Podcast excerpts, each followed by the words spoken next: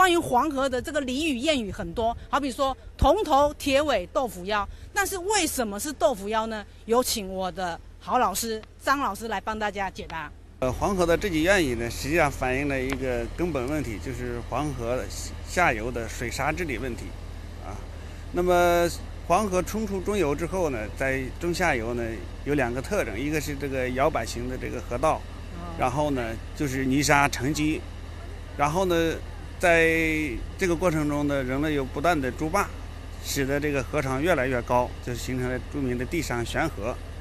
然后每到洪水来临的时候啊，河道冲撞使得这个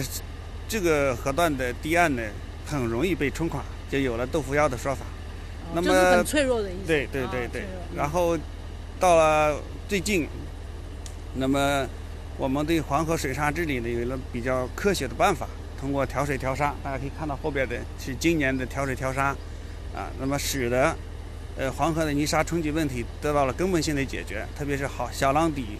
呃，控制性枢纽工程的建设，使得黄河的泥沙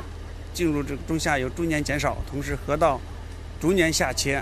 所以“豆腐腰”的这一说法可能已经就成为历史了。啊，现在越来越牢固了。嗯，听完张老师这么详尽的解说啊，我才知道原来豆腐鸭早就是过去的事情。现在呢，我们不再豆腐了，我们有个坚固的腰，铜头铁尾，坚固的腰，